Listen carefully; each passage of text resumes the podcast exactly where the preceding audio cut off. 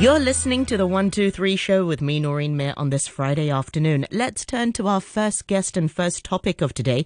In the next 20 minutes or so, we're hearing about a new online medicine delivery platform called MedsGo, which is proposed by a group of registered pharmacists. And to tell us more, I'm really delighted to be joined in the studio by Iris Chan Yi Man, the president of the Practicing Pharmacists Association of Hong Kong. Welcome to the program, Iris. Thank you so much for Thank being you. with us.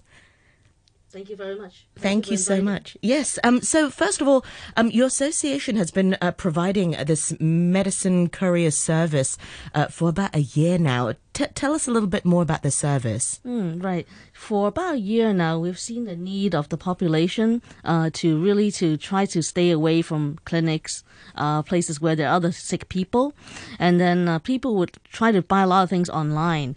So basically, a lot of things you can now get online. Groceries, uh, electrical appliances, anything that you can think of, except medicines.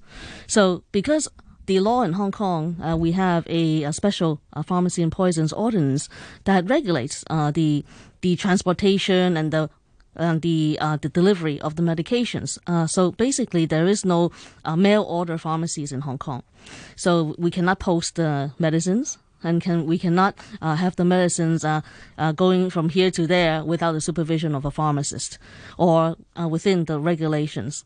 So basically, the service came from that demand that people need medicines basically, and sometimes they just cannot get out of the home. Uh, maybe it's because of the uh, pandemic, and or maybe it's because they have some sick people at home and they don't want to leave them alone. So the service came about. About the, the time of the COVID 19, and then when people started asking if they can get their prescription medicines from our pharmacies in the retail sector uh, to be delivered to their homes. And so the association being uh, made up of registered pharmacists. Of course, we took the the uh, the, the plate to the plate, stepped up to the plate, and we also said, okay, uh, we'll try to do this uh, with our manpower. So the pharmacists and our assistants uh, did the delivery service. What's the demand like at the moment? Mm, the demand like is rising because the Omicron uh, variant is coming fast and strong, and in many countries is infecting millions. And a lot of the people now would like to stay at home if they can. And to really stop the transmission of the virus, uh, we need to take steps to stop the spread. So if we don't go to places, uh, if we are infected and we don't infect other people, and then if we don't go to these places where there are other infected people, then we don't get sick. So if Hong Kong uh, doesn't do uh, measures to stop the spread, then our hospital system will soon collapse because of the overburden. So a lot of people are looking forward to uh, using these online services to buy things. So uh, p- for medicines, they would have to use the services of a registered pharmacist. Typically, who are these clients? Who are some of the patients who use these de- uh, use the delivery service? Uh, first of all, the people who are recently discharged from the hospital. So usually maybe they live at home or maybe they have helpers or carers. They just don't want them to go to these places to get the medicines uh, because of the uh, epidemic now. And then also because they're quite preoccupied with things of caring for the patient. So they would need the service. Uh, the second population group is the elderly who live at home. So sometimes uh, they themselves would order the medications or maybe their uh, relatives who are living maybe overseas or maybe very far apart. So they would order the medicines and have them delivered to them.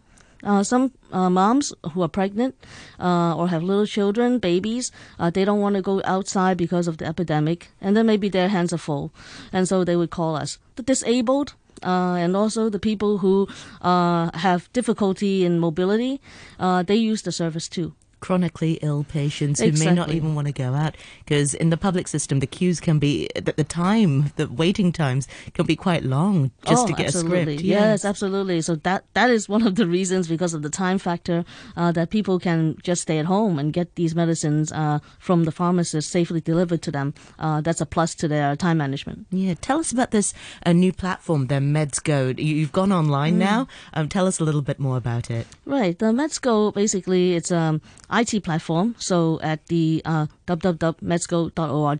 uh, you get into this IT platform, and then you will find that uh, it's a simple form where you can register your name, uh, your personal particulars, and then you just type in freely what kind of medicines you want.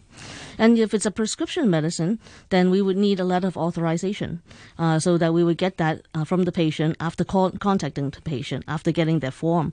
And then once they authorize us, we can go to the public hospital system, we can go into the uh, private hospital, retail pharmacies, or even doctor's clinics to pick up the medicines for them. So during the transport, uh, the pharmacist and their assistants will have to make sure that those medicines uh, don't get lost, don't get damaged, right, and don't get messed up, mixed up. Because if you leave it to the hands of uh, non-professionals, these things often happen. And then uh, because the medicines are not ordinary articles of commerce, uh, any mix-up, any damages, or any loss will cause fatal consequences. Does it have to be sort of stored in a certain temperature? Um, uh, will it melt? I don't Mm, know. well, some of them will, because every different kind of medications need a special temperature uh, conditions. So it depends on the medication. So, for example, insulin it needs to be in you know in very cool conditions, conditions, and then a lot of the other medications uh, they cannot be exposed to sunlight for too long, and then of course you have things that are in tin containers uh, that you cannot damage them because if they fall out and then uh, it gets damaged, then it uh, it hurts the integrity of the medicines and the quality of the therapeutic um, elements of the of the medications. So, but all these things have to be in the hands of the professional because we are well trained as to how to store and manage the medications. And what happens if uh, things like that happen, uh, things that get mixed up or gets damaged, what to do.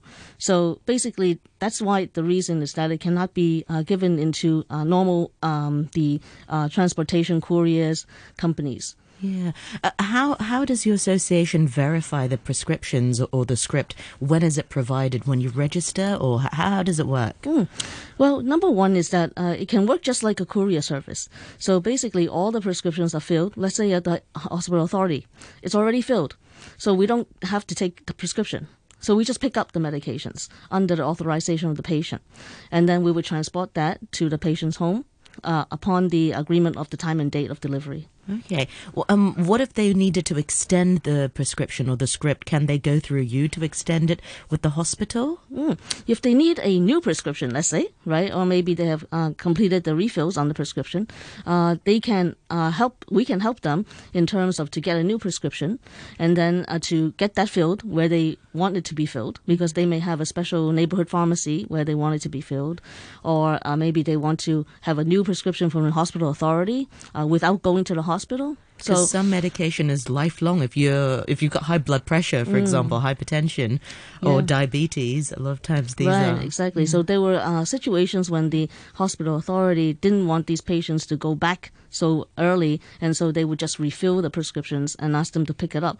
So those were the times that uh, we were quite busy because they didn't have to go to the hospital to see the doctor. They just needed the medicines basically. So we could do that for on their behalf. And then because there are some of the hospital authority prescriptions which are called self-finance items.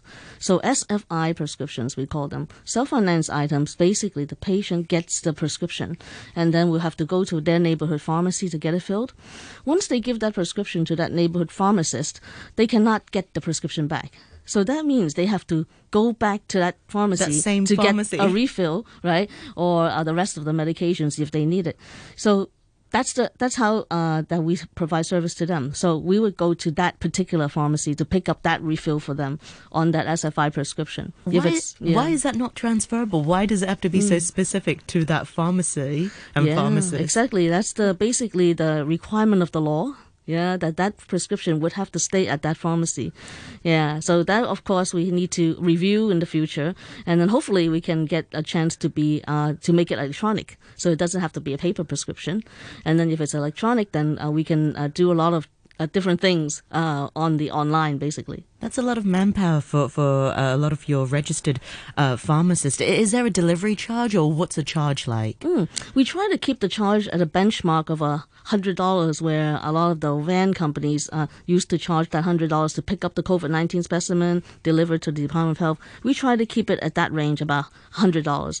So it takes about uh, three to five days to uh, transport their medications to the patient. Uh, so it works a little bit like a private ambulance service. So if you give uh, the opportunity uh, to people who are rushed, uh, that we can have space and availability to do the rushed orders. Uh, so the other people who are non-urgent, then we can take care of those in three to five days. So, of course, if it's really extremely urgent, then we just treat it case by case. Yeah. What sorts of urgent cases have you come across? Well, urgent cases is um, uh, the patients uh, just went to the doctor and then um, they need to change medications. Yeah, so uh, we need we need to go back to that doctor and then to uh, pick up the new prescription for them on that day. Yeah, so that's one of the urgent things. And of course, there are, are patients that are always down to their last pill, and then they figure out they need a refill. Yeah, so that we have to rush for them too. And um, your association is also asking for funds uh, from the government's anti-epidemic, uh, sorry, anti-pandemic uh, funds. Uh, what would that cover? Mm, okay, so uh, the we're asking the government in the proposal for the anti-epidemic fund is to allocate budget uh, to provide the funding for the pharmacists to deliver the service of the medications delivery uh, free of charge to the vulnerable high risk patients. So that's in reference to the Australian model, where they have already allocated 36.5 million Australian dollars towards community pharmacies delivering the home uh, to the homes of the patients their medicines. So uh, what we're seeing is that medication safety is important during the pandemic, and if we want to win uh, the pandemic, then people need to stay at home. So the basic necessities uh, we need to be able to deliver to them. So, so that they don't have to go out. So, medications and healthcare is one of those basic necessities that people who doesn't want to go out have to go out if they need to go out. And so that, that's why we want to provide solution yeah, and a proposal to the government uh, with reference to global benchmarks that uh, people can use some of the government's funding and then we can uh, overcome the pandemic and people can stay at home and still get their life saving medications. One of the groups you serve, um, Iris, is the elderly, mm. and some, a lot of elderly in Hong Kong live by themselves. Mm. And if they're unclear about how to take their medication or if they're confused, mm. how does your association support this um, mm. when delivering the medication to yeah, them? Yeah, yeah, because one of the uh, legal requirements requirements, in addition to delivering the medications in a safe and efficient way, is that the pharmacists have to give medication counseling.